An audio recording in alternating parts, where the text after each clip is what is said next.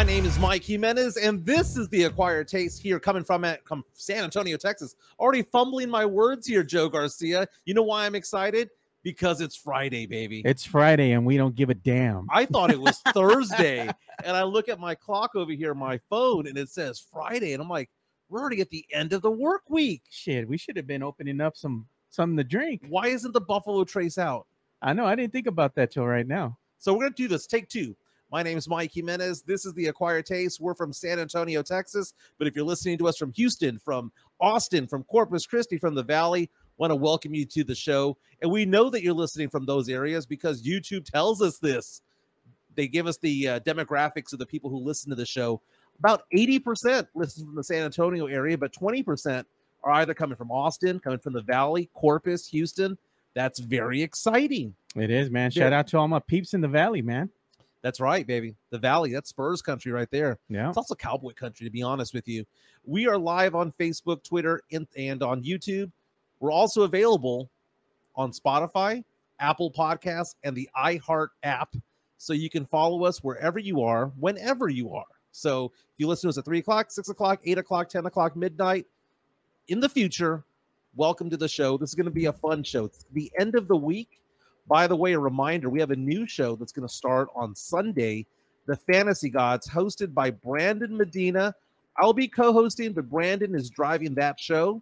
Want to thank also our sponsors. We have a lead sponsor for that show. Our title sponsor is going to be Mad Peckers, Mad Peckers Brewery Nice. on Tezel Road, right off of Timber Path on the northwest side. We're going to have a fantasy draft there in a couple of weeks or so. They are the title sponsor, but we're also sponsored by Bear County Social Apparel and also Mudslingers Drive Through Coffee, which I got to check out again this weekend. My wife and I are planning on going out there either Saturday or Sunday to go get some coffee out there. You can go get the OJ. The OG OJ, baby. I've never tried the Alien. I heard that's it's good. That's the drink that's named after Victor Wembanyama.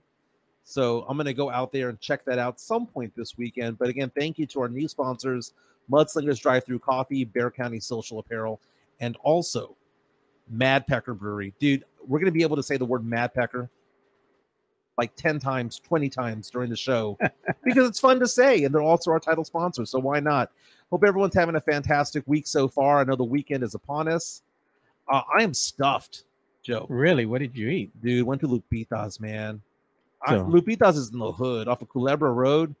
Trying to get back those Mexican points I lost from earlier this week when I had Torchy's. I, I admitted that I had Torchy's. But uh yeah, I'd never go to Torchy's, even though it's just around the corner from me, man. I I- hate that damn place. I dude. just wanted something different. The margaritas are pretty good. The Oh, man. margaritas are good there. Alonzo reached out to us saying that he's listening from the 956, baby. shout out. Chris Gonzalez, it's lunchtime, saying he's eating Bojangles right now. I don't care for the fries. he doesn't like the fries. Hey, again, if you follow us on YouTube, you can chime in and we can read your comments in real time. Be part of the show. Help drive the show for us. We have a lot to get into today. You know, Aggies legend Johnny Manziel making headlines today, and it is uh, depressing. Maybe It it's is, man. something that's motivating as well.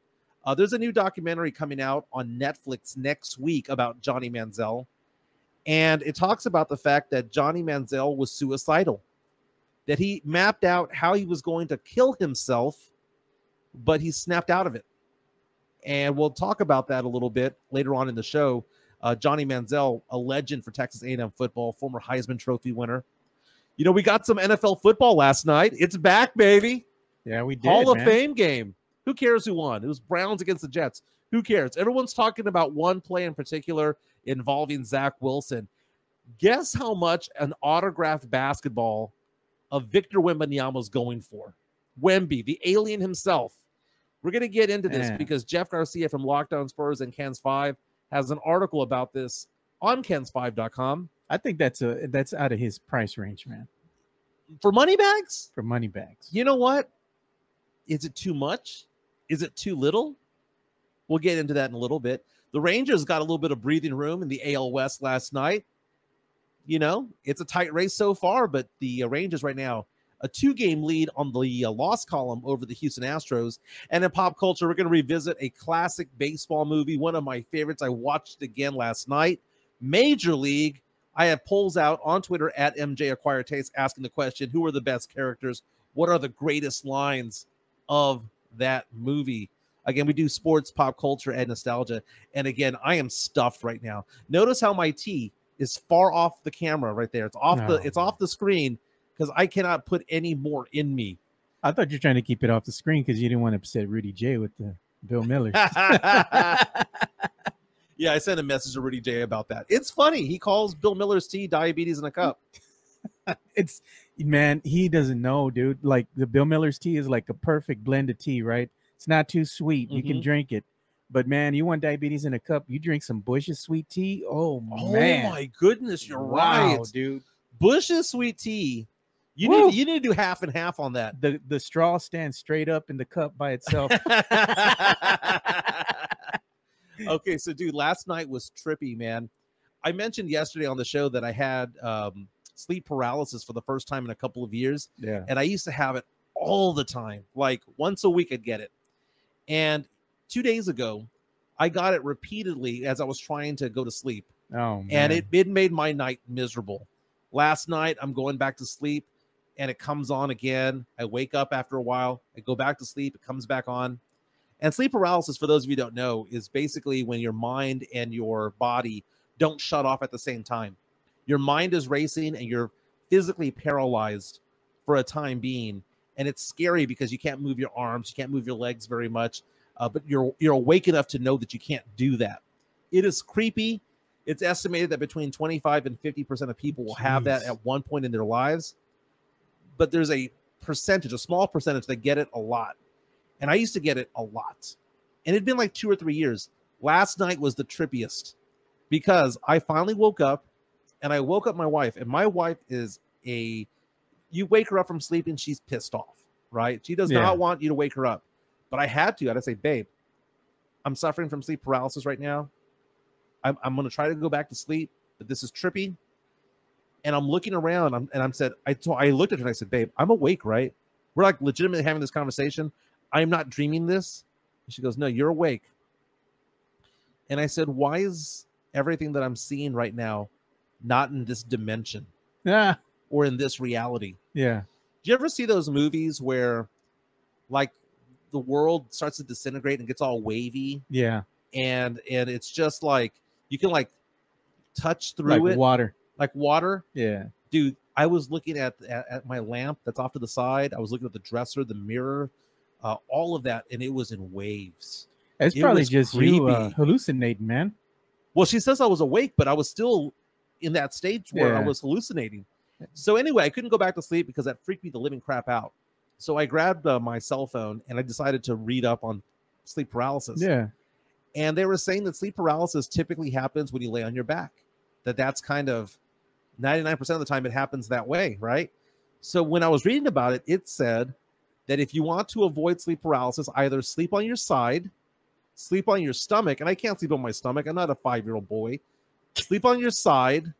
Yes, I'm calling people out, dude. If you sleep on your stomach and you're a grown ass man, grow up.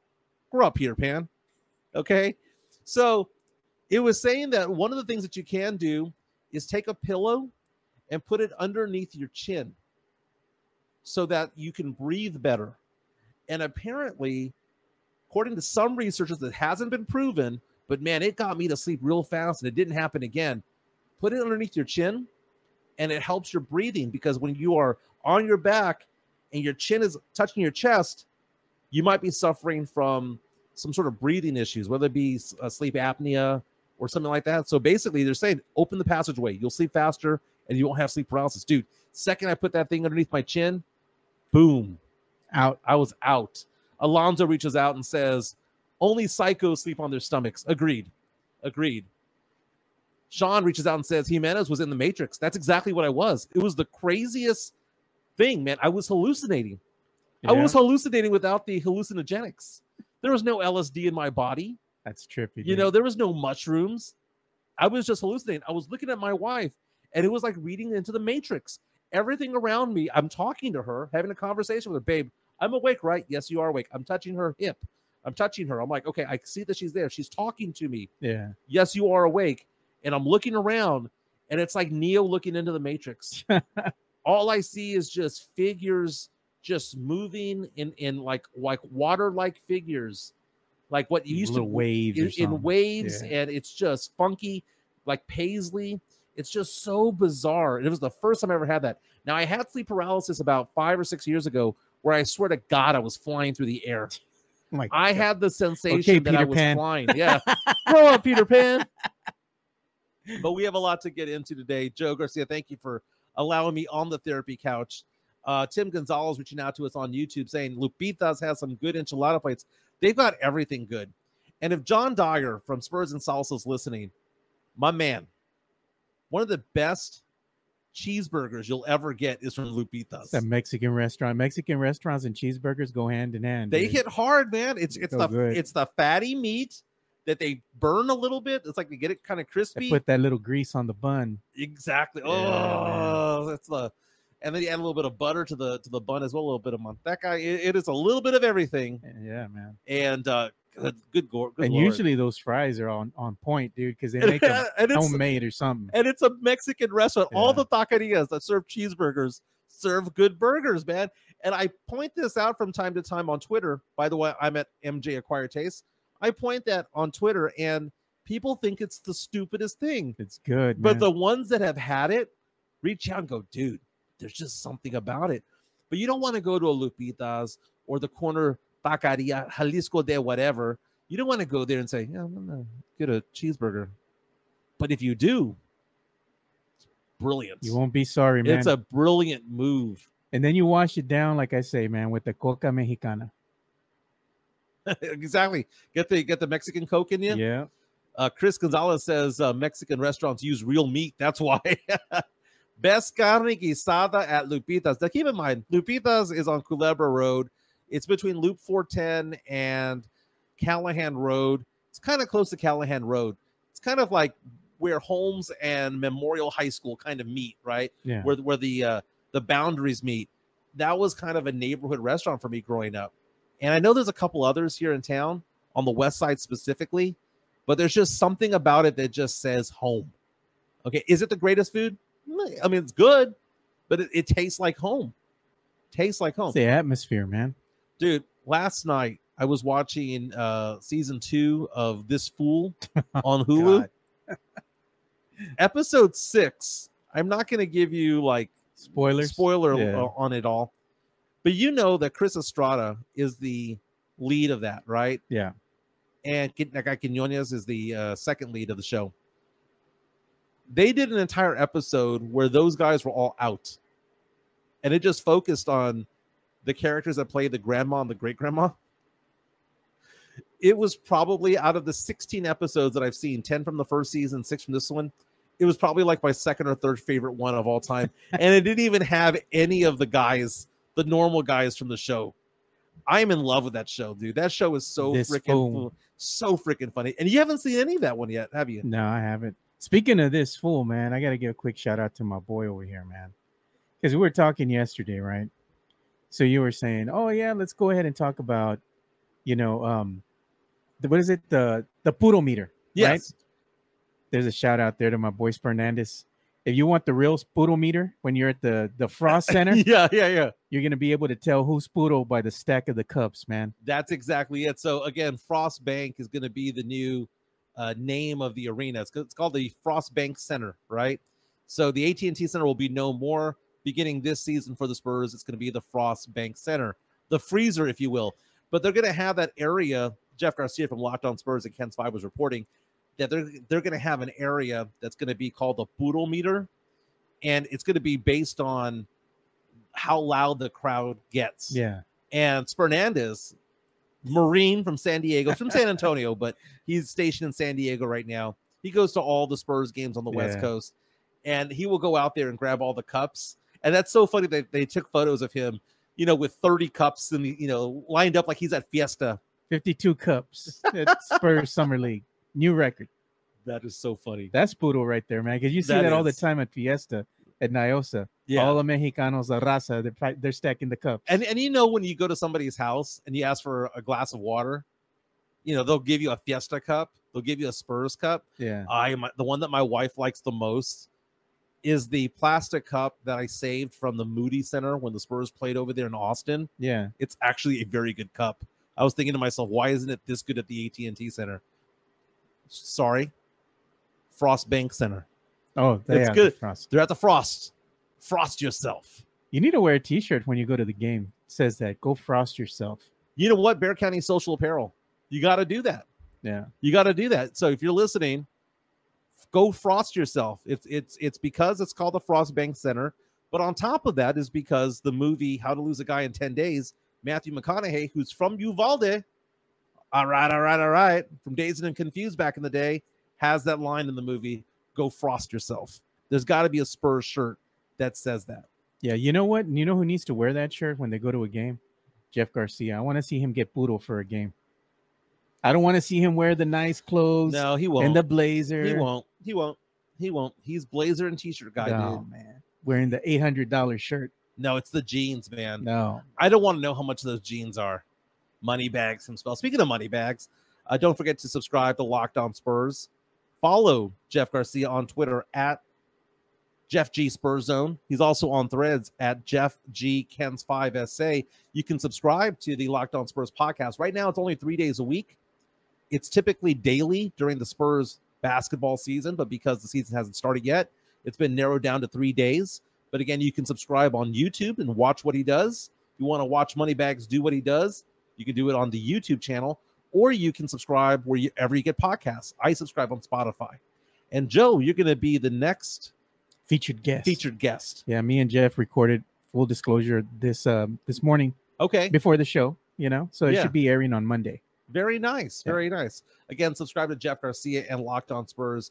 I mean, he does so much, and and Moneybags is going to be moving back to San Antonio, so that's going to be pretty interesting. We'll have him here. We're going to have him at our fantasy drafts. We're going to have him out and about watching Spurs games.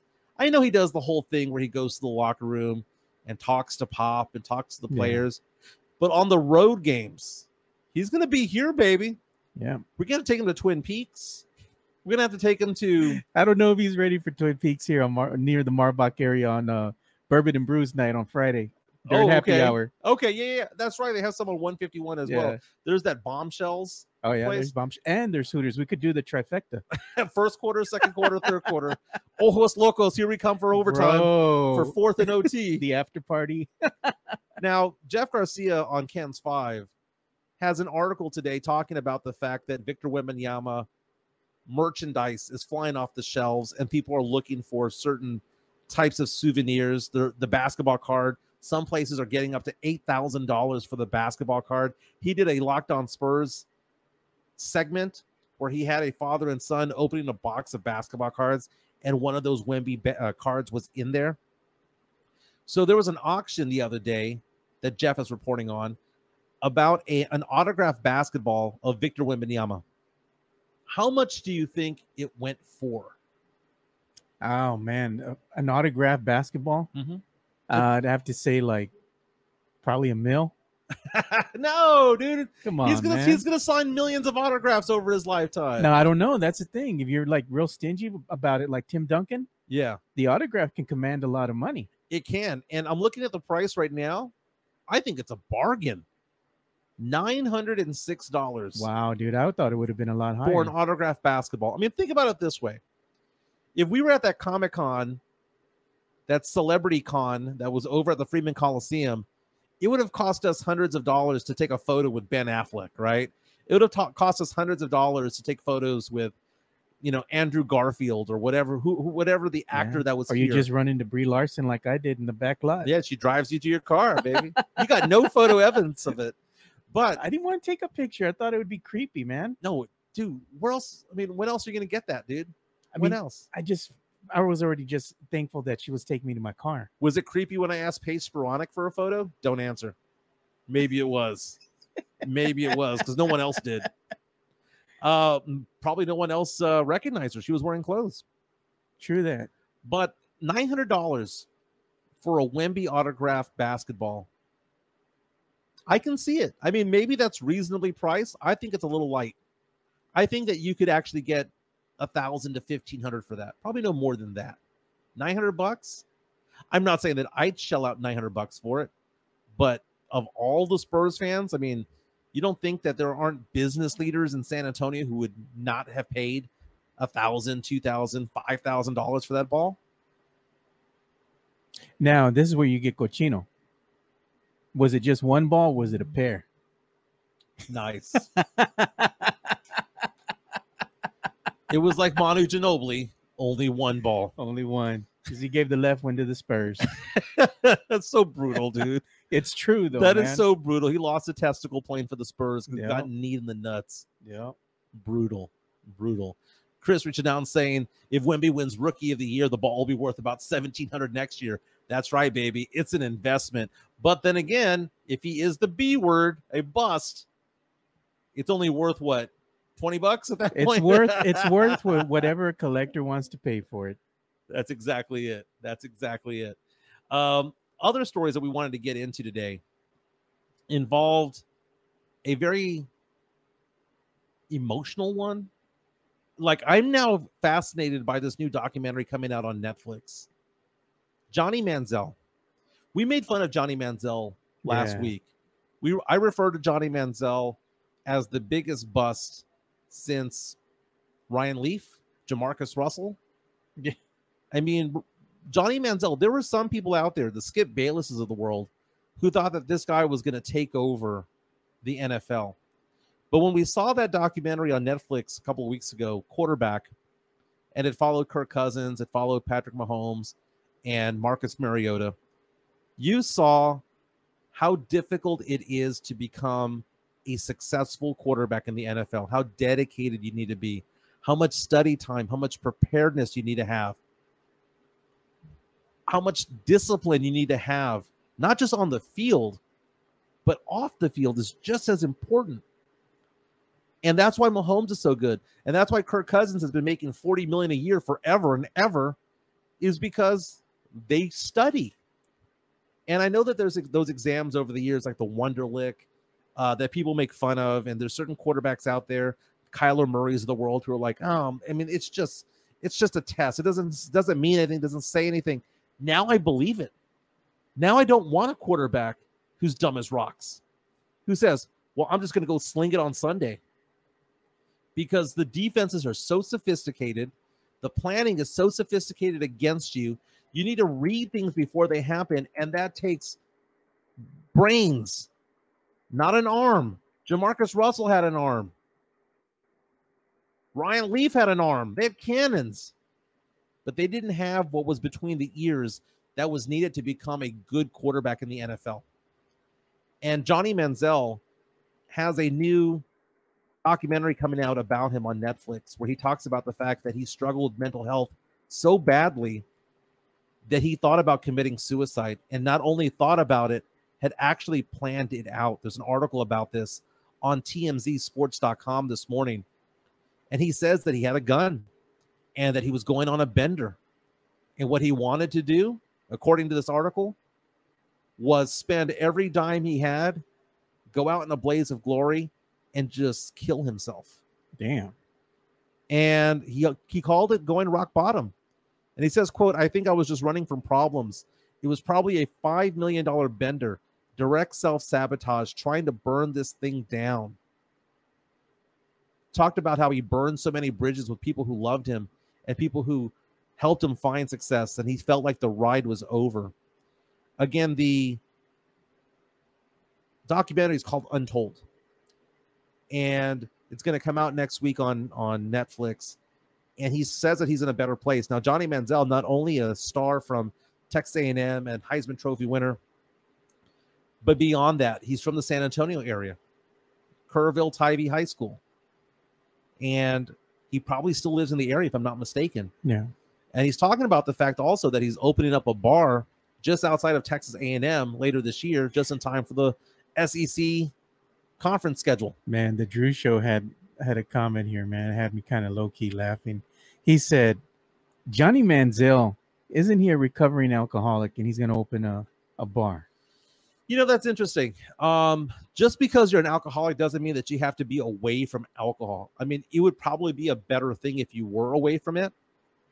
But I know a lot of people who have become alcoholics who, who can go to Las Vegas. I mean, I've gone to Vegas with friends of mine who have gone to AA and have stopped drinking and it's been years, and they'll see me party it up in Vegas, and they don't do anything because they have the discipline to not have it anymore. And I think for some people, they want to be off of it, they're off of it. That doesn't mean that he's going to open up a restaurant over there that doesn't op- offer alcohol or beer.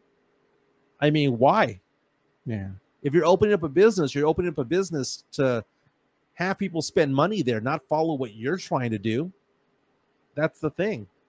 But Johnny Manziel is kind of proof that you need to have it between the ears to be successful in the NFL.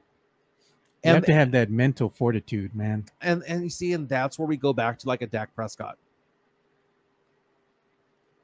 Dak Prescott is a good quarterback. I see this all the time. He's a good quarterback. He's not a great one. Do you know what makes him a good quarterback? Is that between the ears, he's A plus. Between the ears, he realizes how lucky he is. He realizes that he needs to work his ass off.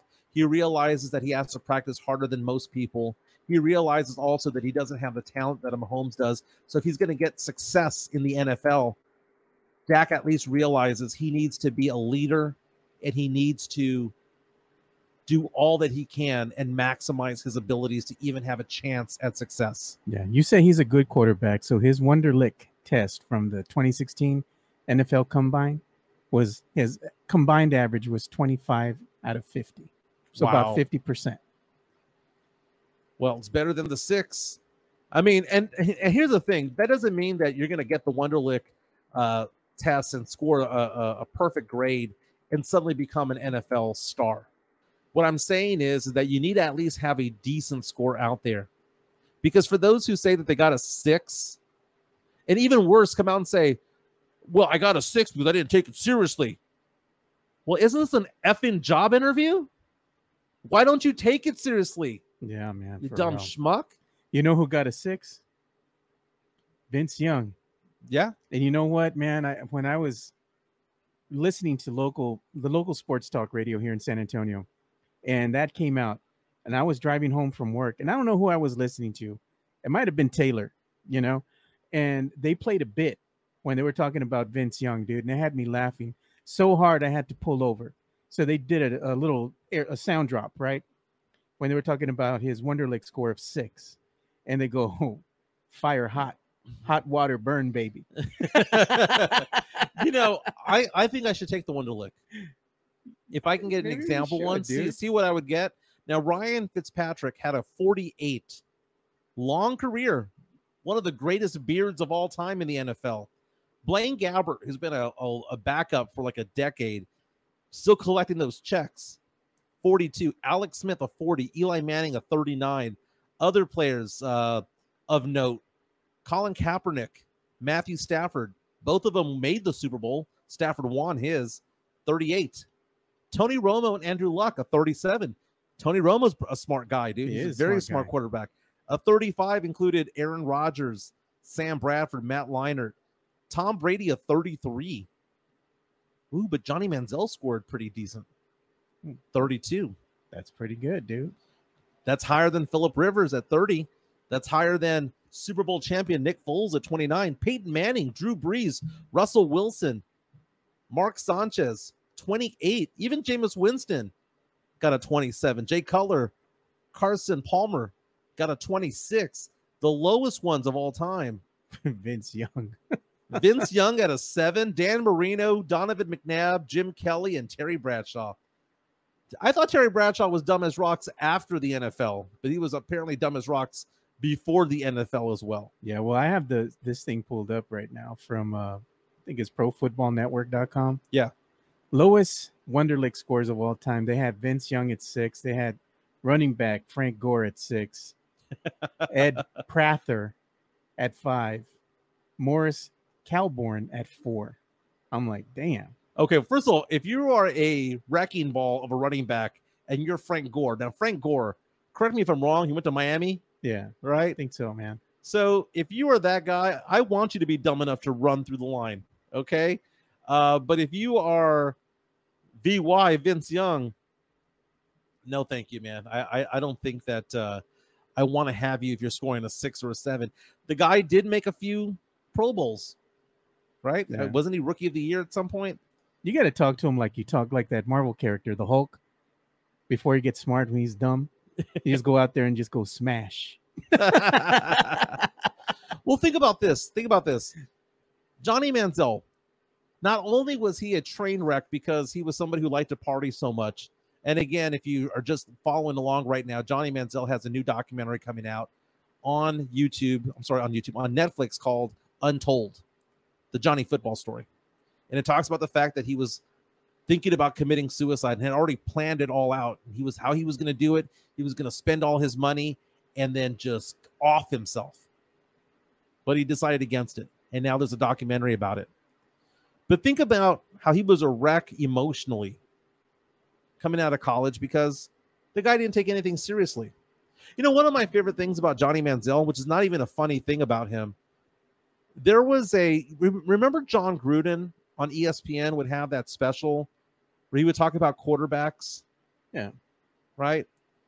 I don't know if we can call up this play, if we can even find it, or even if we're allowed to. But one of the most famous plays that Johnny Manziel has was against Alabama, where he's running around for his life and extending the play, extending the play, extending the play. And he tosses it downfield for a bomb that I think Mike Evans caught for a touchdown. And it's the iconic play where he's running because they're beating Bama and he's doing that money that money signal with his hands, his, his fingers. Hold on. I think I got it right here. Okay, so let's take a look at this play real fast. All right, let me go ahead and get it up here. Because this is an interesting play because you take a look at the fact that he just runs around like crazy. There you go. I'm gonna play it. He just runs around like crazy until he finds an open guy. And the thing about it is, is if you're watching this play, he runs around, runs around, runs around, runs around, runs around, runs around, going backwards 10, 15 yards, however long it was, and then he heaves it into the end zone, right? Yeah, this was him running for his life. Did he complete it for a touchdown? No, he was just he he he made the first down. This against Bama? Yeah. And this one's against let's see Alabama 2012. Well, the point about all this though is that Jon Gruden was pointing out that in those plays he had receivers that were wide open. That he was running around like crazy for no reason whatsoever that he could have gotten a 15, 20 yard reception to wide open receivers. And he ran around like crazy, and it became this big old highlight, and it propelled him to the Heisman Trophy. But it was actually a stupid play. And that's why when he got drafted into the NFL, people were like, this guy any good or not? He was polarizing. Half the people thought that he was going to take over the NFL, the Skip Baylesses of the world, and the other half saw him for what he was a flawed quarterback who yeah. happened to have a great wide receiver in Mike Evans back there. He was a fraud, man. You know, even Jerry Jones, you know how Jerry likes him, uh, you know, to pick some, he likes to pick some, some, let's say players that are high profile, right? Yeah. When it came time for the Cowboys to go ahead and either decide pick him, he took a pass that tells you something, man. That Jerry, even Jerry, even Jerry, yeah. even Jerry passed. And I, I, think they had a muzzle Jerry Jones on that one. That was the one when Stephen yeah, Jones kind of took over a little bit. He said no.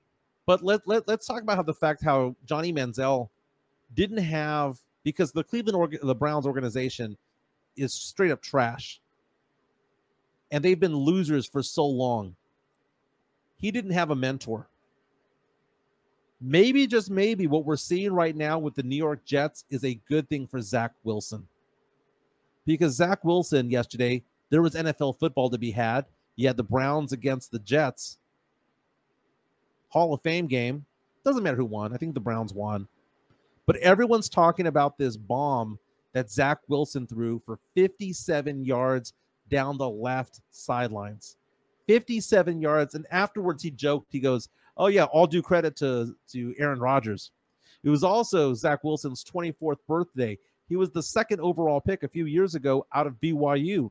This is a guy that people thought was going to be a savior There's for the New York Jets, but you know what? Didn't happen that way. Yeah. He failed out of the gates. They end up throwing the farm to go get Aaron Rodgers. Aaron Rodgers, who, by the way, has taken a $35 million pay cut over two years, is now the head quarterback over there, starting quarterback. And when that all happened, everyone was talking trash about Zach Wilson, saying that his career is over. I did not believe that. I believe that that was actually the beginning of Zach Wilson's career. He's just 24 years old. And for him to have Aaron Rodgers as a mentor, because Aaron Rodgers did not want to mentor Jordan Love, because Rodgers thought he had several years ahead of him.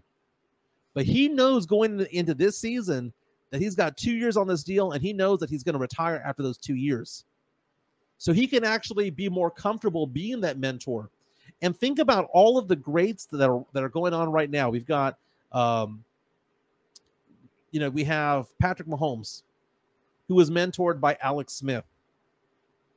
You know, you have Aaron Rodgers, who was who who got to learn behind Brett Favre, may not have been mentored by him, but at least got to learn from him and be in the same quarterback room. Yeah, he was sitting there on the sidelines for several seasons watching the the greatness that was Brett Favre. Jalen Hurts didn't get onto the field right away. No. There's something to be said about having a quarterback marinate for a year or two and just learn how to be a professional, learn how to lead a team, and learn from a veteran. Tom Brady learned from Drew Bledsoe. May not have been for long, but he did for a while. Yeah. And unfortunately, when the Cowboys got him, he was already near the end of his career. That's true. That is very true. I feel for, for Zach Wilson at this point, you know, because he got emasculated. He became a joke because of the whole thing about how he liked older women, which more power to him. He liked the Cougars. You know, he was 24 years old, allegedly hooking up with his mom's friends. Damn. And that became a thing. That's what he got known for. And then he failed on the field. He failed on the field because he was not ready. That's beyond Cougar. That's Puma. Yeah. but we see what happened to Johnny Manziel and how he flamed out. Zach Wilson gets the luxury of learning from a future Hall of Famer who, in some people, would consider a Mount Rushmore type of quarterback. He gets to learn from him. Mario reaching out and saying Johnny's mentors were Jack Daniels and Coke. It's about right. That's about right. Jonathan C. reminds us that the Cowboys passed on Manziel and drafted some kid named Zach Martin. Zach Martin, who's going to be a future Hall of Famer, who's uh, still holding out there at Cowboys camp, getting fined $50,000 a day because he has not reported to camp. At least last I saw, he wasn't at camp. And that's what people make in most most people make in a year, dude. That's crazy. Well, you know who else is a baller? Cynthia J. Sanchez. She is a baller herself. We're going to have her number on the screen right there. J Par Real Estate, Cynthia J. Sanchez, 210 273 0748.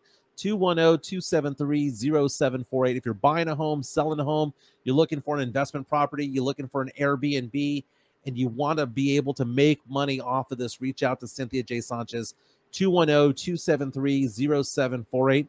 She doesn't just talk the talk, she walks the walk because she's had investment properties. She currently has an Airbnb. She knows what goes down with that and how you can make money from it. 210 273 0748. Been in business for 16 years, works well with the military, uh, with those who work at USAA, those who are in the faith based community. She's a very, very good person. She loves working with people and she gets rated five stars across the board. Just look her up on realtor.com. Look up Cynthia J. Sanchez's reviews. The last two that we saw, five stars across the board, saying that she was a fantastic person to work with, that she didn't pressure people, that she did the right thing and the best thing for her clients. Again, Cynthia J. Sanchez from J. Par Real Estate, 210 273 0748. We're going until about 115, so about another 35 minutes or so. And if you're listening to us in the future, how you doing? Thank you for being part of the show. Or if you're listening to us from the Matrix. it was creepy, dude. It was creepy. I mean, it looked like you know, like like uh, Who Framed Roger Rabbit or something like that, where you're going from the the real life to yeah. the toy life. Dude, that was my world, man. Uh, I was hallucinating. That's trippy, dude. Someone says, uh, Jonathan C. Jimenez segue is a thing of beauty. Take notes, kids. It is a thing of beauty, dude. It is a thing of beauty. It's a, this is an unscripted show. Yeah. I mean, it's gotten to the point. It's gotten to the point where you and I get together ten minutes before the show, and we go like, "Hey, let's talk about this." Yeah. All right, cool. my favorite thing is you coming in here like I got nothing, and then I ten minutes later we have all these talk topics to talk about. well, because I consume it. I Yeah. consume it so much. You know. Because we just sit down and we're just basically shooting the shit, and we're like, "Hey, look, all this stuff's on Twitter, or this is, you know, I saw this article, I saw that," and we bring the show together. That's right. Texas Rangers won last night. Now have a game and a half lead over the Houston Astros, and that's a big deal because now we're paying attention to the Major League Baseball races. Now I am emotionally vested in here. I'm cheering for the Texas Rangers here. Rangers going out there and have now won three games in a row, getting it together because they had lost six of eight, and now they're finally getting it together all over again. Meantime, the Angels are lurking behind. Rangers right now 63 and 46 record. Have a two-game lead over the Astros in the loss column because the Astros are a game and a half back at 62 and 48. The Astros last night lost to the Yankees 4 to 3. They're at Yankee Stadium tonight with a first pitch at 6:05. The Rangers on the other hand are taking care of the bottom dwellers, beating the White Sox like crazy. They actually swept the White Sox. Won last night 5 to 3 played the Marlins, opened up a series against the Marlins tonight. Max Scherzer got his first win in his debut for the Rangers last night. That's a big thing. The Rangers got Scherzer, Astros got Verlander. Can you just picture that in Yeah. the playoffs sometime in late September? You have a, a, a matchup there to, to go for the ALCS, Scherzer against Verlander. That would be, epic. Yeah. That would be epic. What a great storyline to spin, especially if you're somebody who works in the media. It is. You know, and it's because it's a Texas thing as well. I was noticing the standings right now. The Yankees are in last place in the AL East. Last place, right? Yeah. Five teams in that division. They got the Orioles, the Rays, the Blue Jays, Red Sox, and the Yankees. yeah. Did you know that the Yankees, if they were in the AL Central, would be in first place? That's how shitty it is. They're two games better than the Minnesota Twins. The Twins wow. The Twins are the only team in the AL Central right now that's above 500, and they're barely above 500. The two games over. man. That's like over here with the Cowboys, man. Every year. Meantime, Oakland's there at 30 and 80. Wow. Dude, that is brutal. And when you think of the Oakland A's at 30 and 80, doesn't that bring to mind the movie Major League? Yeah. Because the whole point of that movie is that that Rachel Phelps, the owner of the Cleveland Indians in that movie, wanted to move out, but in order to break the lease legally, she needed to have attendance drop to below 10,000 per game. And isn't that what the Oakland A's did going to Vegas? Yep. They sucked on purpose. And for over two decades, I mean, watch the movie Moneyball. For over two decades, purposely fielded the lowest payrolled team in all of Major League Baseball. Sometimes they won, but more often than not, they lost. And they get rewarded with a brand new stadium in Las Vegas. The owners get rewarded by having a team that is going to be valued at so much more than what it is today. Oh, billions. Yeah, and Oakland. I mean, think about being a sports fan in Oakland. You lose the Golden State Warriors because they went across the street. You lose the A's. You lose the Raiders. Man, that one hurt. I know, man. Isn't that mm-hmm. crazy? See, they got nothing. The city of Oakland just got wiped off the face of the map when it comes to sports. It's kind of like here what happened with San with San Antonio in the AT and T Center. You know, they have like aging stadiums and arenas and Mhm. whatnot, and they're not really revitalizing them or really doing anything. Well, it's because know? they're not putting any money into it. exactly. oh it, there's a, a a a thing that goes on between the team and the city and or county where they have to come together and say that they're going to work together to make things good right and if the city's going to come out there and say that they want to do something but the team doesn't want to live up to their end of the bargain then the city's going to look back and go well why are we putting tax dollars towards this? That's why i'm okay with building a new stadium for the Spurs because if the Spurs are saying, look, we want to do all this, that, and the other in order for us to revitalize this part of downtown and have a corridor towards Southtown and another corridor towards the Riverwalk, that makes sense to me because that benefits a lot of people. What doesn't make sense to me is let's keep the Spurs at the AT&T Center on East Houston, Way on the other side of town. where dude. no one's going to Yeah, go, where no one's going to go to stay there. You go for the game and then get the hell out of there. No restaurants, no Mhm. hotels. Nothing, and there never will be. There never will be. So when you see the the Oakland A's go out there and just completely crap all over the city of Oakland and then get rewarded for it, it just sucks to see. But that's kind of, in some respect, the the plot line to the movie Major League, because you have this owner that wants to leave and go to go to to Miami, right? Yeah. Because back then Miami didn't have a team. Yeah. But I'm thinking about it. Is Major League the greatest sports movie of all time? Forward thinking. Forward thinking, because I would argue that it is. It's a now, great now. I'm not going to compare it to a Field of Dreams because Field of Dreams is a father son story. Yeah. I'm not going to compare it to Bull Durham because Bull Durham is basically a love story. It is a chick flick in a baseball Those more like dramas, I would say. yeah, Yeah. But you watch Major League now, It still it's still super funny. And there's a lot of people who go, "Oh, well, you know, Caddyshack is that way too." Caddyshack is is a is an all-time great movie. But it's not as funny as it was back then because it's dated. Yeah. The two movies, like the two comedies that I believe that are about 35 years old that still to this day are as brilliant as they were when they first came out, Major League and Coming to America. Uh, Coming to America was pretty damn funny. It still is. I didn't care for the the sequel. The original is where the sequel at. was fine, but it wasn't good. nah. It was not, fine. dude. It, it was, dude. No one was gonna, no one was gonna like the sequel, dude. Alonzo reached out to us and says the Sandlot is a masterpiece. It is, but and because it's a period piece based in what the 50s or 60s, Yeah. it it doesn't get old. It doesn't get aged because it's supposed to be a period piece.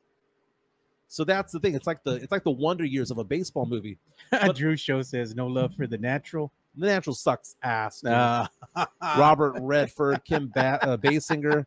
That movie sucks major ass. I brought that up last time, and you're like, I don't, I don't like that movie. Okay, so we asked the question on Twitter who are the best characters of Major League? And I narrowed it down to like four different polls. So the first one was asking the question about the young players. You have Ricky Wild Thing Vaughn, Ricky Vaughn. You got Willie Mays Hayes, played by Wesley Snipes, Yeah. and Pedro Serrano, played by Dennis Haysbert, who became famous on 24 and all those all-state commercials. 53% chose Ricky Vaughn, Charlie Sheen, who, by the way, in real life was throwing 88 miles per hour out there on the field, Wow.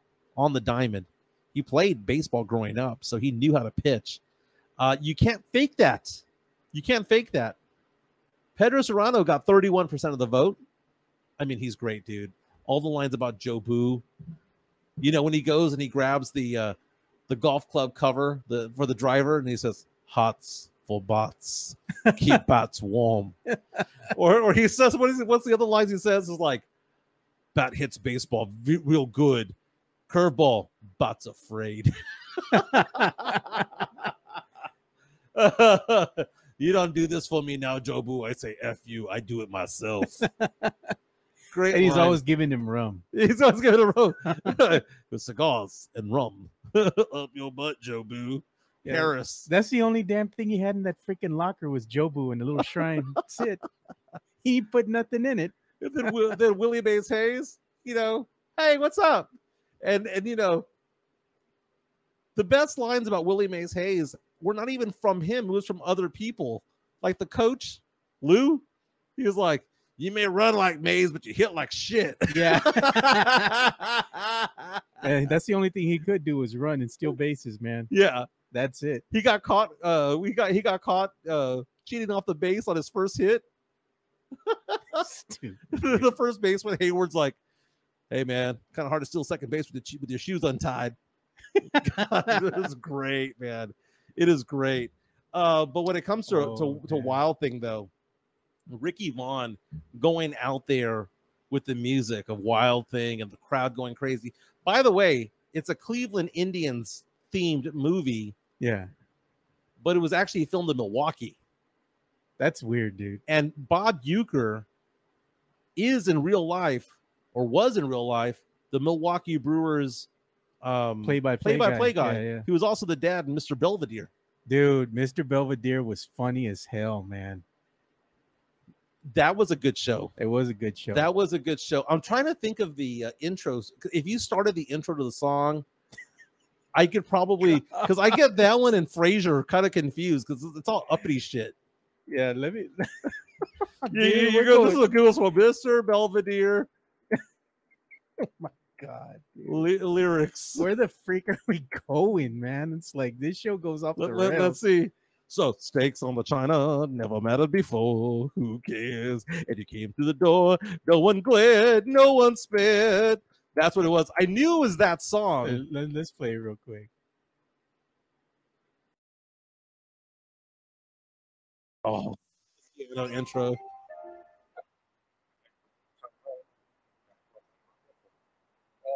My God, that's about all we can play. We can get canceled here, man. YouTube, dude. But that's pretty funny, man. Uh, Charlie reaches out on YouTube says Serrano and his juju with his bats. He also needed to have a live chicken at the end of the movie. I remember that. that is great, man. That is great. Okay, so the second poll I asked was of the old guys, who was your favorite character? Now I got one wrong, by the way. I have manager Lou Brown, announcer Harry Doyle, just a bit outside, tried the corner and miss. Jobu, which I think is kind of funny as a as a character in itself because it's just a voodoo doll. Yeah. And then I have angry fans, and I alluded to Randy Quaid, but I thought about it, and people pointed this out. Randy Quaid was actually in the sequel, but the angry fans in this one were the guys that were like, "Oh no, the ball's too high," and it goes up, goes over the fence for a homer, and he goes, "Don't you mean too hard? What do you mean too high?" Let me see the picture of them, dude. That- yeah, there they are. What photo are you showing? Oh, I'm just looking at the pictures of them. You can see them. I'm, I'm going to go ahead and pull it up right now. The character Lou Brown, though, the manager, was so good. He was so good. Just talking about like, you know, he's working at the tire shop. You know, do you want to be? How would you like to coach the uh the Cleveland Indians? Well, I don't know, man. I'll give you a call back. These guys want some white walls over here. and then he pisses on Doran's contract when Doran gets mad that he's being asked to die for balls and do exercises. Okay, You know what? I did notice uh, that in Major League Two, uh, Quaid there, he was wearing the sh- the hat and it says "No way." so the uh, question that I had about uh, the some of the old guys, Harry Doyle won that one because Bob Uecker was so great, so great in that movie as the announcer. The just a bit outside, you know, that's why they don't call you the best color analyst in the business, baby. You know, when he that guy next to him who doesn't say anything. Oh yeah, it's just a stiff. So Harry Doyle wins that poll with 44%. Manager Lou Brown second with 24%. Jobu 18%. And then I asked the question, well, what about the older players? Right? The older players would be like Harris, Eddie Harris, yeah. which is which is basically he, he goes uh Vaseline ball.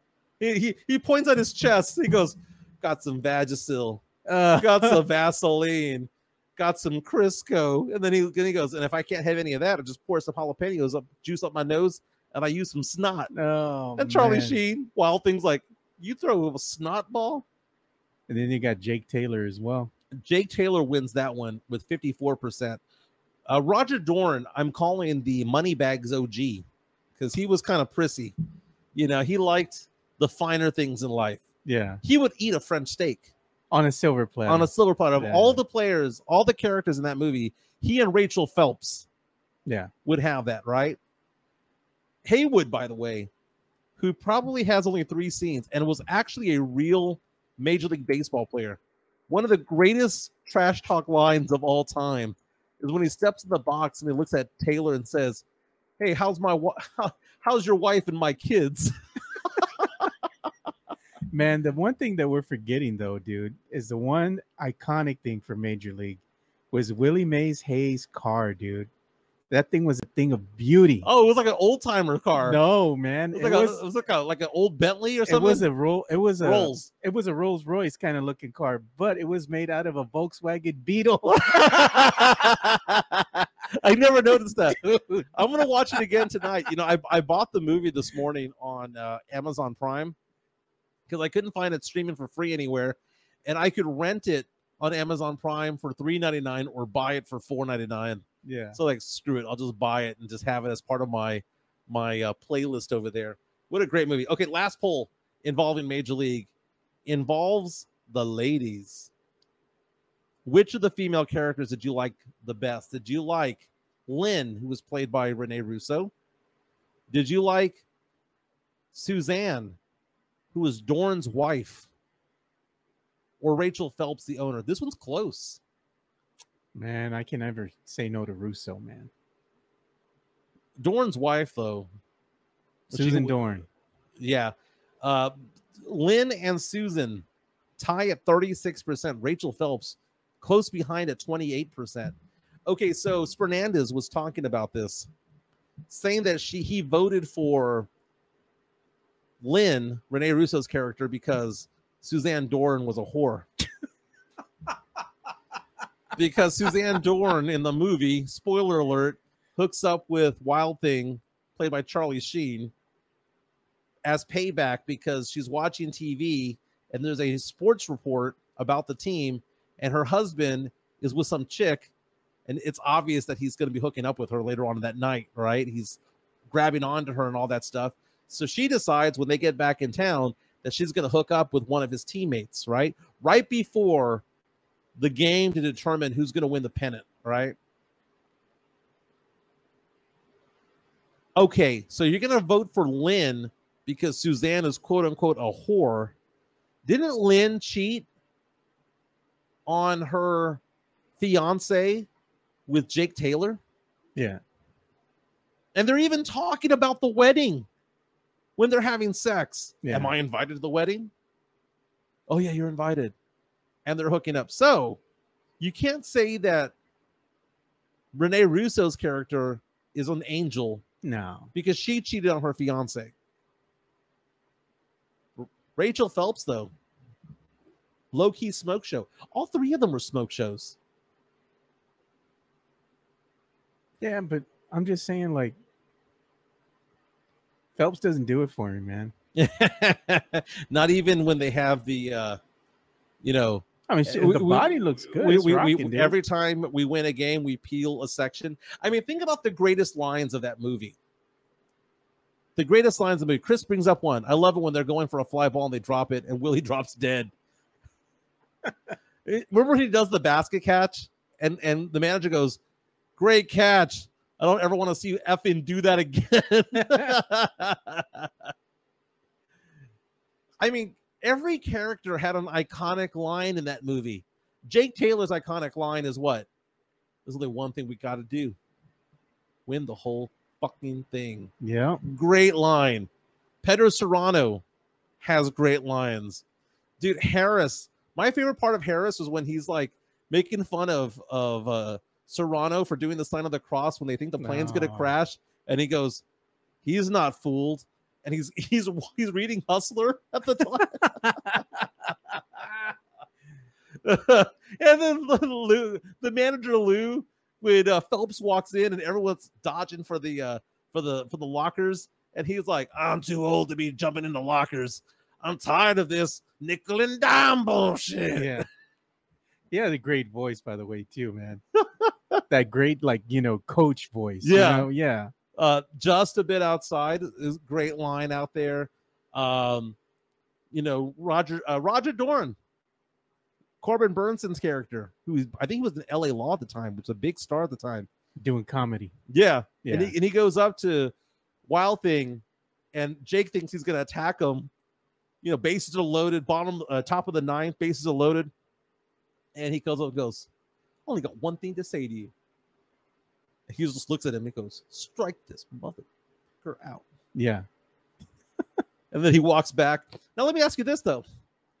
The one punch, because at the end of the movie, Yeah. they're all celebrating and they're hugging each other and Dorn punches Wild Thing in the face. Now, Dorn knows, he has to know that Ricky Vaughn had no idea that he was hooking up with his wife.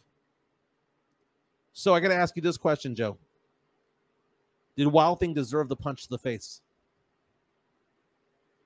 Oh man, you mean you mean he he did he had no disclosure. He didn't know that that was his wife.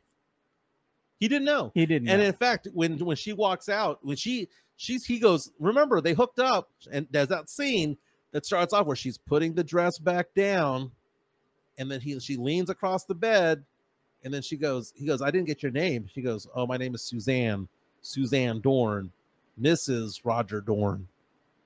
And then she walks out and she goes, Bye, Jake. And then Jake walks over to the bedroom and sees, you know, Ricky Vaughn with his hands on his on his head.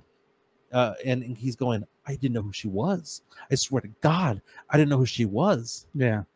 So he didn't know. Well, but he- was it cool for Dorn to punch him in the face, even though it was the wife that cheated on him, and even though Wild Thing did not know?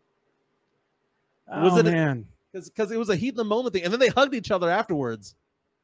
Oh yeah, he you know, I think at, at the way that the the scene was played out is Wild Thing knew he done he done fucked up. Well, he does know that. You know, and at the end of the day, you know something's gonna be coming back at you.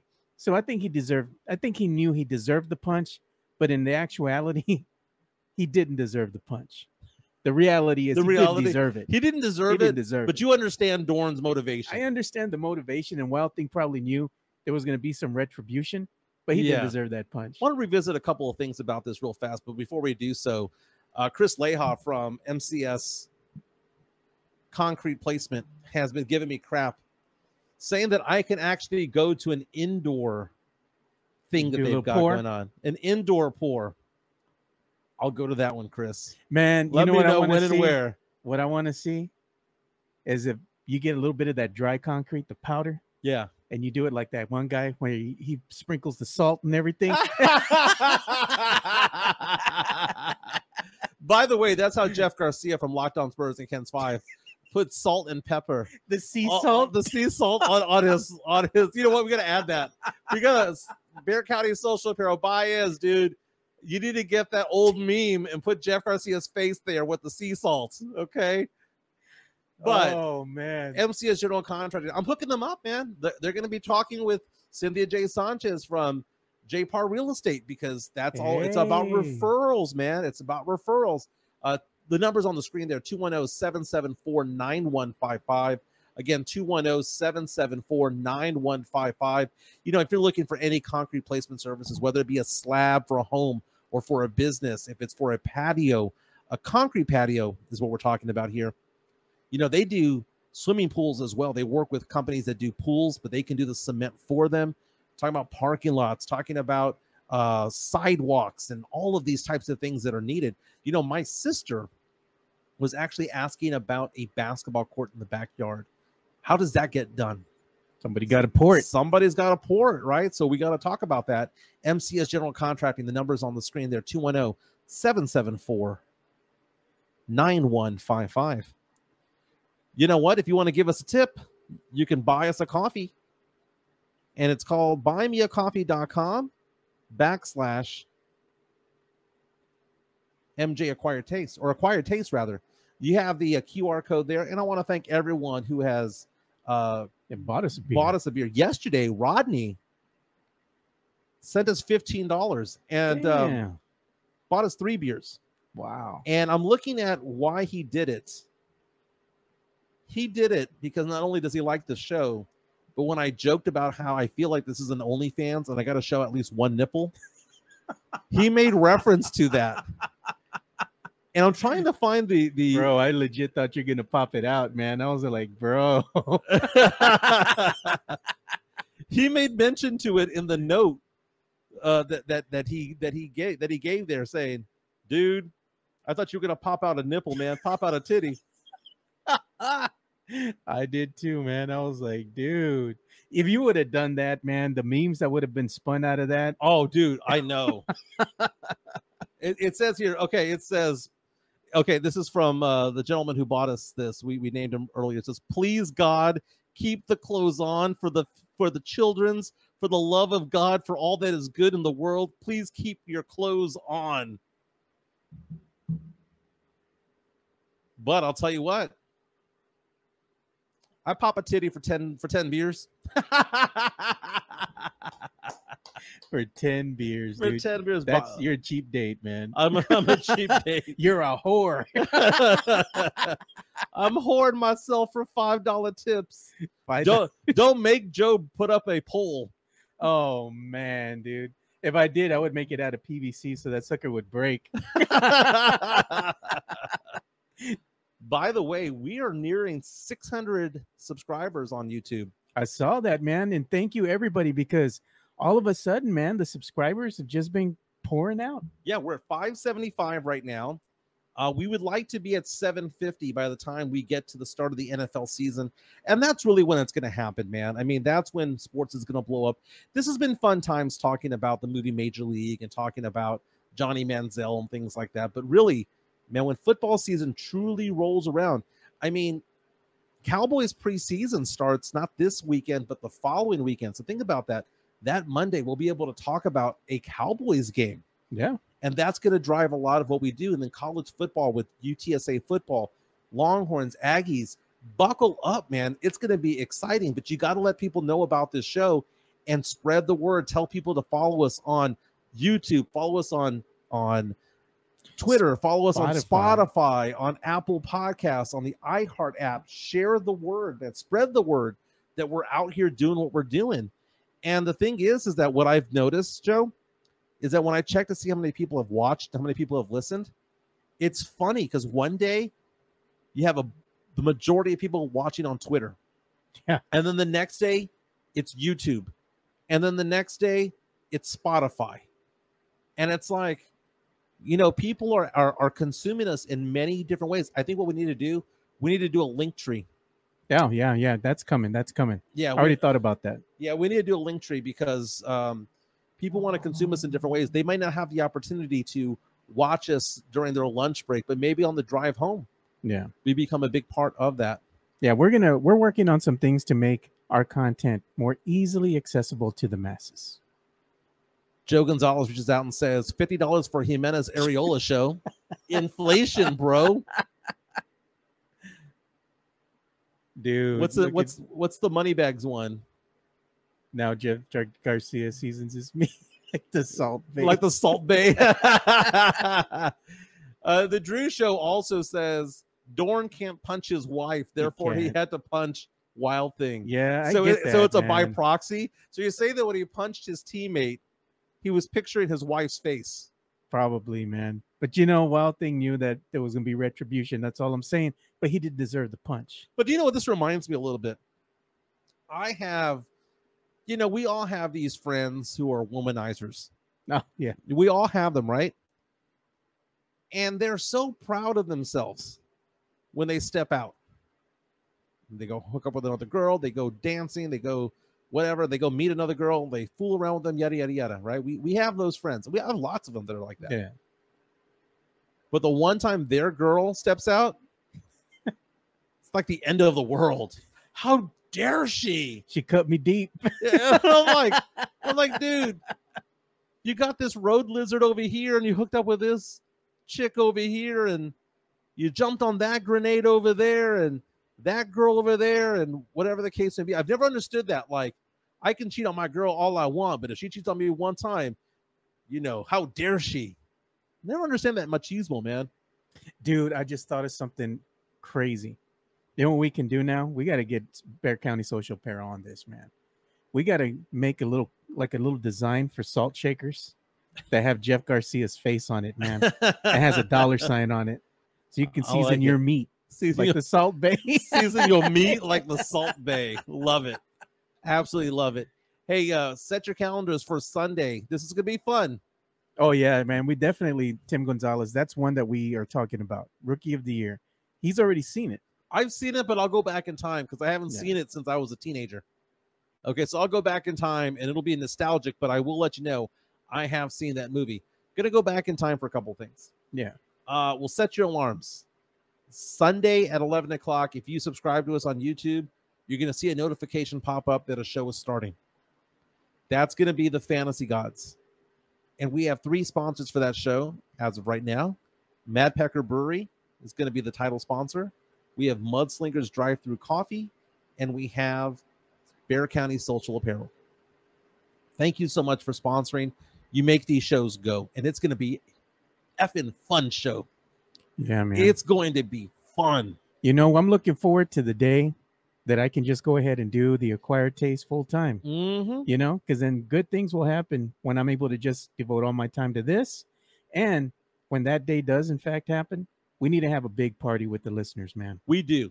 We Yeah. do. And and we partied at 500 subscribers. We'll party again at a thousand. We're gonna party big at a thousand. We are going to party big. But the thing is, is that we're going to have a party in about three weeks over at Mad Pecker Brewery.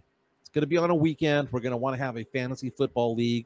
Can you beat the gods? Can you beat me? Can you beat Brandon Big Poppy Medina? Can you beat Joe over here? man, anybody can beat me. I'm not very good. I'm- Okay. Can you beat me or Brandon? Okay. and the thing about it is this you got to be a listener to the show. You have to subscribe to that show, follow that show rather, be part of that show, you know, on the YouTube if you'd like, or reach out to us, DM us, or whatever the case may be. But beyond all that, you have to go into our draft. Our draft is going to be at Mad Pecker draft Brewery. party. We're gonna have a draft party, and no, you cannot do auto draft. If you want to auto draft, get the hell out of our league. We don't do that crap here. He's gonna have a bot step in. Dude, for there's you, nothing man. worse than than losing a fantasy league to somebody who didn't go to the draft.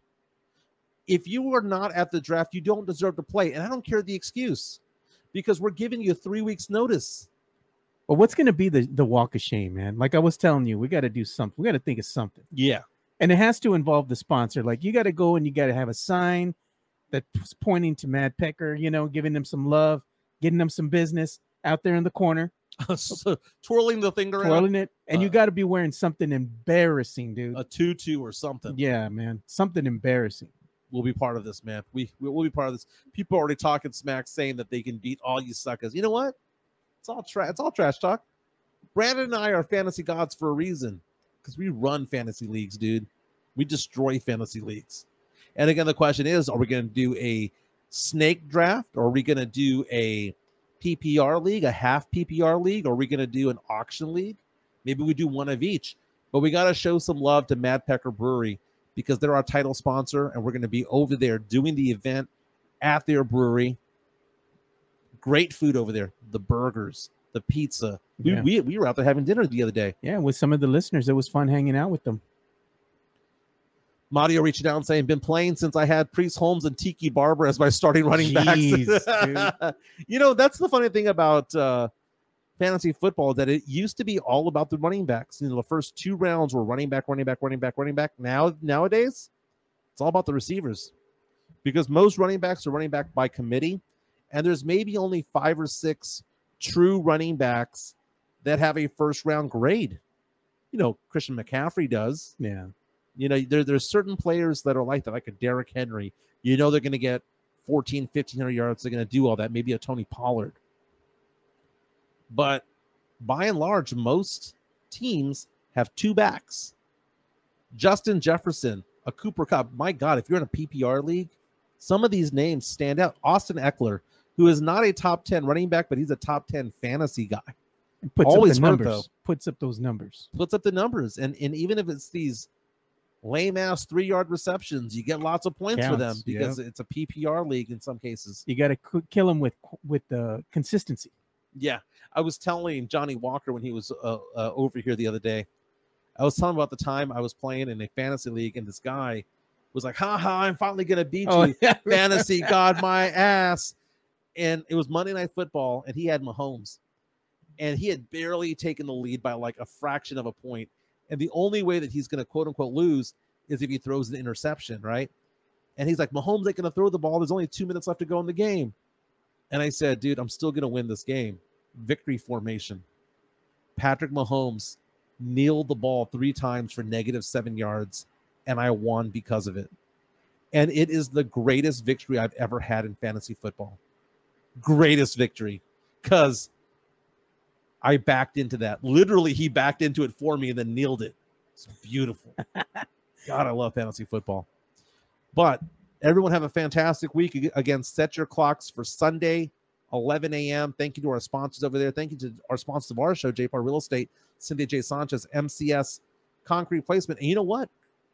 We didn't give love to Serenity Manor. But we're going to do that right now. You know what? We're going to have to give them double the love on, on Monday. You know what we'll do? We'll give them some love on Fantasy Gods as well. Yeah. Uh, but Serenity Manor, go out with us on Thursday night of next week. We're going to do karaoke night at Serenity Manor, the social events venue at 14405 Old Bandera Road. To make up for it, I'm going to go out there and karaoke. I'm going to karaoke. Last time we had about five or six listeners out there. Let's get five or six more listeners out there this upcoming Thursday for karaoke night. Serenity Manor is a social events venue. You know, they do everything there, man. Uh, they were they were telling me the other day that they're going to have events out there for Christmas parties. So I know Ooh. I know we're four months away from Christmas. Hard to believe we're four months away from Christmas. But you got if you have a company that wants to book a hall or someplace different for a Christmas party, this is your place right here. Maybe we need to do that. Some sort of party. Choir Taste Christmas party. I like it. Have the listeners go up and do some karaoke and embarrass the hell out of themselves. Maybe a friendsgiving or something to that effect. There, there you go. I like that. And uh, over there, they have a bar over there that serves beer, wine, and margaritas. And they're open the nights of concerts as well. So if you go to Floore's for a concert, they're right across the street. You can go out there, get a beer, get a margarita. And if you're doing any type of event you can think of, whether it be a wedding, a baby shower, a bridal shower, a gender reveal, you can do it over here. This building's over 100 years old. It's very rustic. It looks nice. It's been renovated. And then there's an outdoor venue as well if you want to do something outdoorsy. I know it's freaking hot right now, but let's say that you have an event in October, November, December, you can do it outdoors When the weather's good. when the weather's nice and crisp. But uh, Serenity Manor, go hang out with us on Thursday. Can we let the listeners pick the song you're going to sing? How about this? They can narrow it down to three, and I'll pick one, and it can't be embarrassing. Oh, It's got to Uh, be no, embarrassing. No, no, it can be embarrassing, but it's got to be a dude. I'm not going to sing Cyndi Lauper. no I'm Taylor not gonna, Swift. I'm not going to sing Taylor Swift No unless unless it's you know maybe a couple of Taylor Swift songs I'll sing. You know, wildest dreams that I had. You're not going to sing no Katy Perry. No, no. Beyonce. But I am on the wait list for Taylor Swift tickets in New Orleans, October 2024. I find out Tuesday whether I get them or not. You're on that wait list, so hopefully you do. You know, go ahead and win the lottery. That'd be cool. That'd be cool. That is Joe Garcia. My name is Mike Jimenez. Again, don't forget to subscribe to Jeff Garcia from Locked On Spurs and Ken's Five. Already getting some requests. People saying sing with arms wide open. Freaking Creed, bro. with arms wide open. Under no, no. I don't know that song. Welcome to this place. I'll show you everything.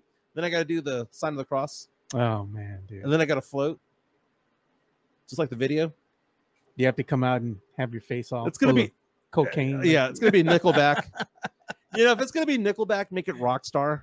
Oh man, Nickelback, dude. That's one of those bands that nobody cares for, man. But you know the you know their songs. Dude, everybody cares for Nickelback. I don't care for Nickelback. No, uh, I'm not saying that I'm a fan of Nickelback, yeah. but what I'm saying is they were overexposed. There's certain bands that aren't bad; they're just overexposed. And Chad Kroeger was one ugly some bitch. Alonzo, sing me some Boy George. LOL, dude, I've sung Boy George before. Have you really? Yeah, Really? Do you really want to hurt me? I, I have sung that song before. Can, I- can I tell you that story? Oh, you know what you can sing? Wham. Pick a song. Yeah, there you go. Okay, so uh, you know what? The show was supposed to end, but let's go ahead and go on a tangent here. Yeah. Fuck it. Let's do it. All right, so we're talking karaoke. I was in Chicago for my friend's bachelor party and for his wedding. And this was probably about 15 years ago. And there was these guys that were just heckling me and my friends for whatever reason. And these guys were all dressed in rugby shirts, like they were a rugby team. And they kept on being they were very homophobic out there, Oh man. tossing out homophobic slurs and all that towards me and my friends, and it was just like, what the hell, right? So if they were going to go with that, then I was going to serenade them just to make them feel uncomfortable, and I karaokeed. Do you really want to hurt me by Boy George and Culture Club? And I just went with it, and I serenaded them at their table Oh man. and it was just kind of and then i flicked one of them off and i was like f you Yeah. right now as far as like wham and whatnot i'll sing a wham song i mean wham has hits that i like uh, i've done probably about i don't know 10 or 11 george michael songs over over the time but the one that i haven't sang is everything she wants by wham and i like that song oh oh oh oh, oh, oh. there you go, man. You sing mm-hmm. that. do do do. You know what la, we'll do? la, la, Why don't we do this? Me and you will think this over. Oh, think it through over the weekend.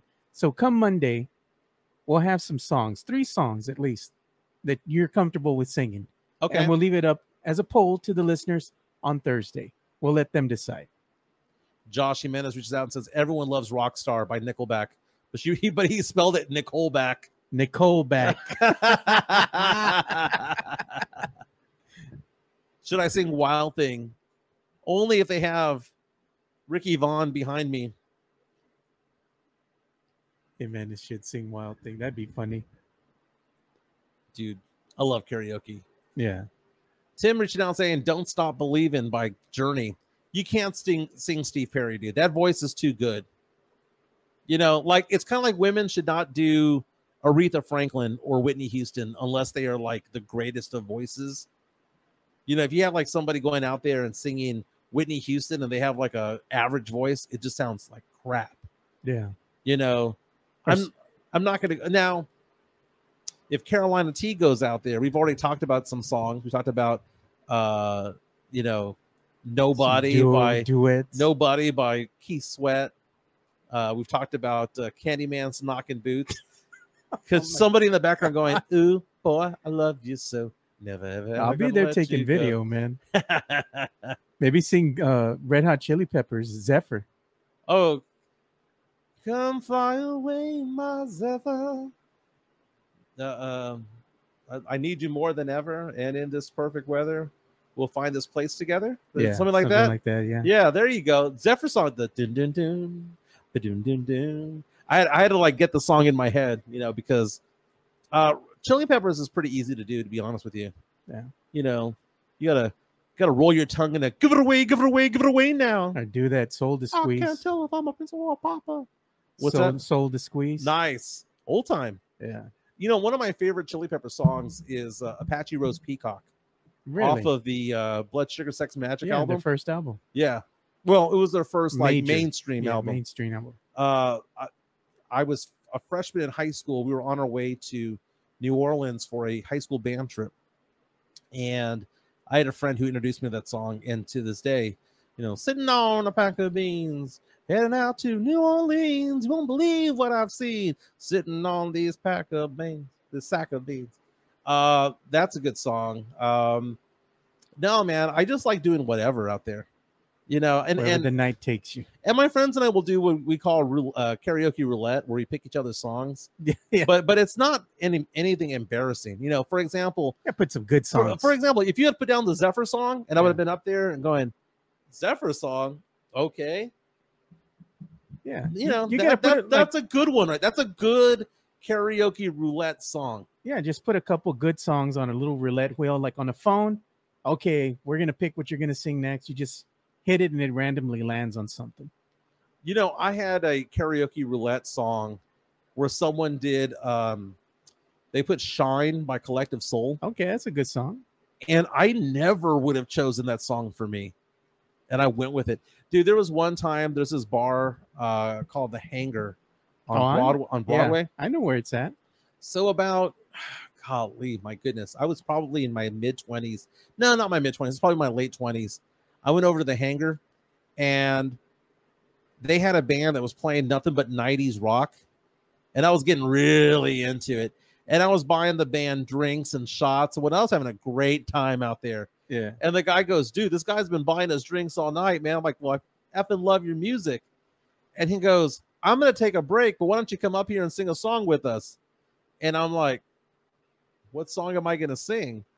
And I go up there and he goes, You'll know the song. You've been singing along all night. And they started playing Plush by Oh, STP. Pilots. Yeah. and I sang in front of this whole bar, not on a karaoke night. It was a live band night that they had Yeah. over there.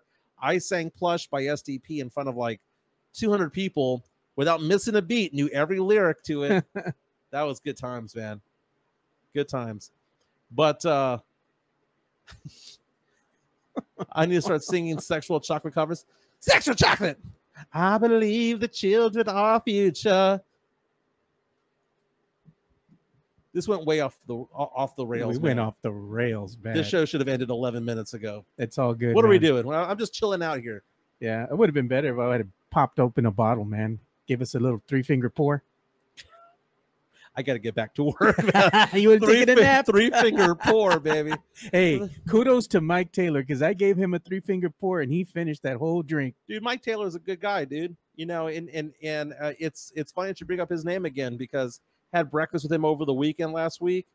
Uh, we've kind of texted each other a couple times this this week. Uh, it, it's it's funny because like right now, you know, we have our our, our respective listener bases. Yeah. Um, but he made some moves a- at his uh, at his channel, and it's moves that, you know, he felt that they needed to be made, and he has to look out for himself. So I'm why would anybody fault him for that? You know, uh, I don't understand that. And he got upset on his show that people went after his, you know, his girlfriend. Oh man.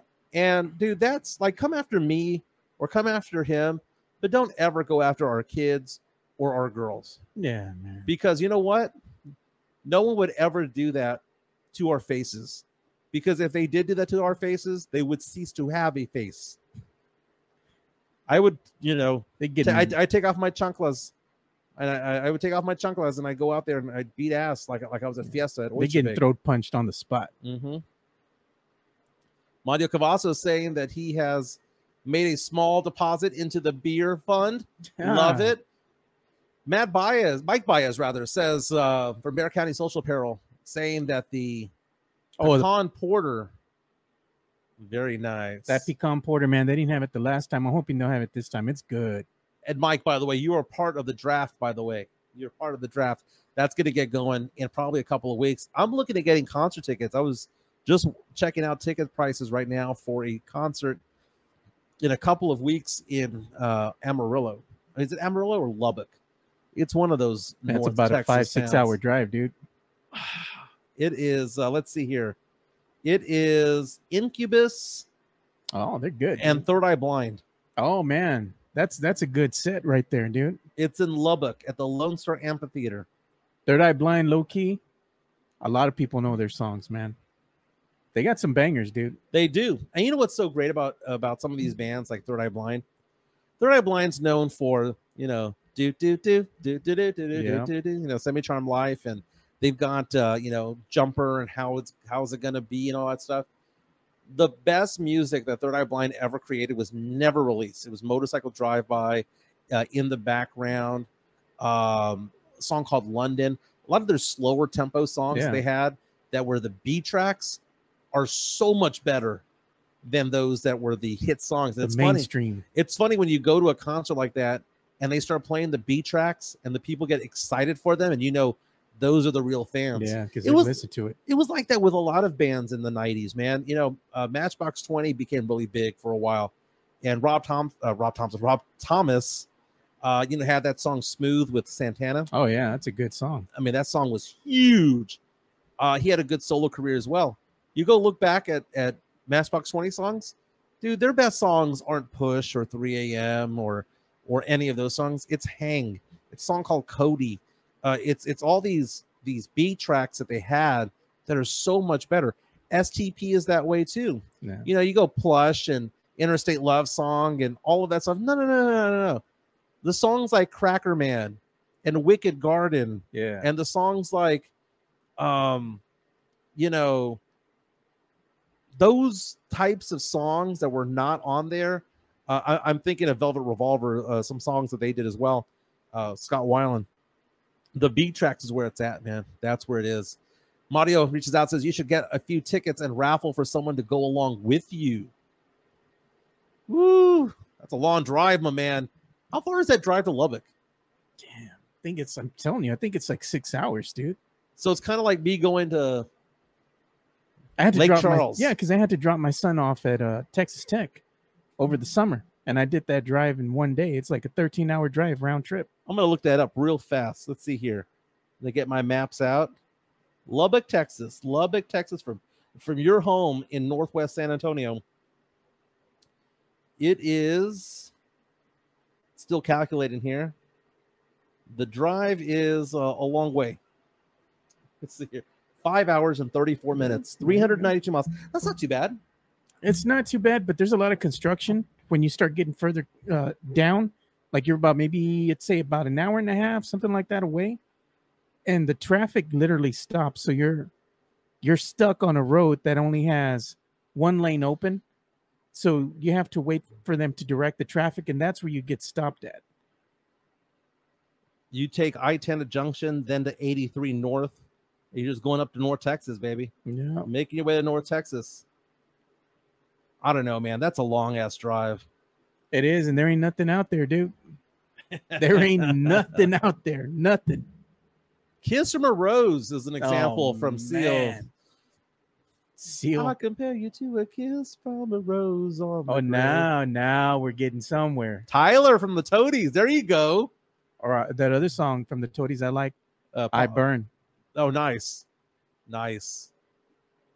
Jimenez needs to sing some Rob Thomas songs. Ooh, okay. We're gonna talk about Rob Thomas songs.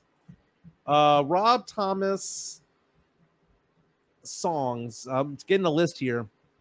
Um, you know, the song "Back to Good" is not a B track. That might be Matchbox 20's best song of all time. Yeah. Uh, but if you're gonna say songs that he did, uh, "Bright Lights," great song. Uh, "If You're Gone," very sad song. I like that one. Oh, yeah. If you're gone. That's a good one. Um, go back and listen to the song "Hang" by Matchbox 20. First album, it's the last song of the first album. Very good. Texas Tornado songs is a recommendation. What about uh, Streets of Bakersfield? Dwight Yoakam. You don't know me if you don't like me. Yeah, you got to have like an 80s. We got to do like an 80s karaoke where you get like the hair bands and you sing one of those songs. Def Leppard, Ratt. Love is like a bomb, baby. Motley Crue. get it on. no, man. Screw that hair metal crap, man. Screw hair metal. Chris reaches out and says, Show went from Lupitas to sports talk to Major League karaoke and concerts. Love it. And that's the thing about it. You know, we, what we want this show to be, because it used to be a radio show.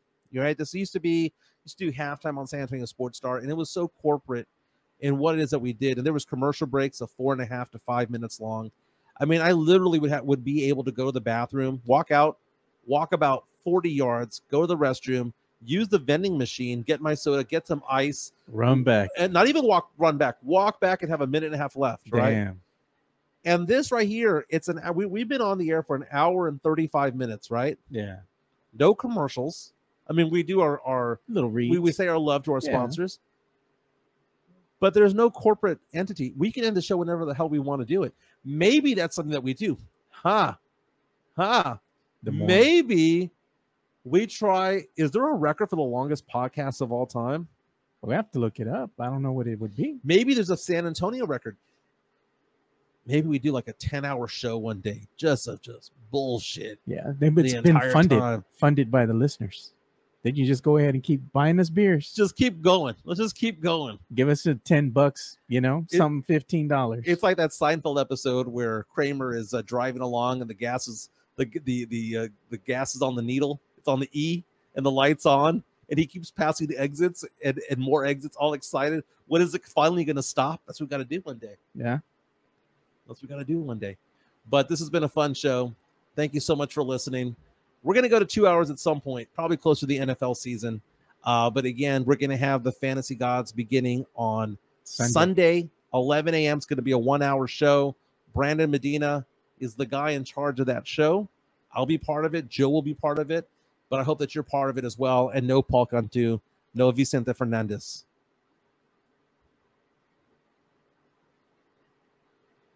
Sorry, we're already getting more karaoke requests. Mariel says, Peace out. I'm going to say peace out myself for Joe. I'm Mike. This is the Acquired Taste. Spread the word. Subscribe, hit the like button. Thank you so much for buying us a beer. We'll be back on Monday. Peace.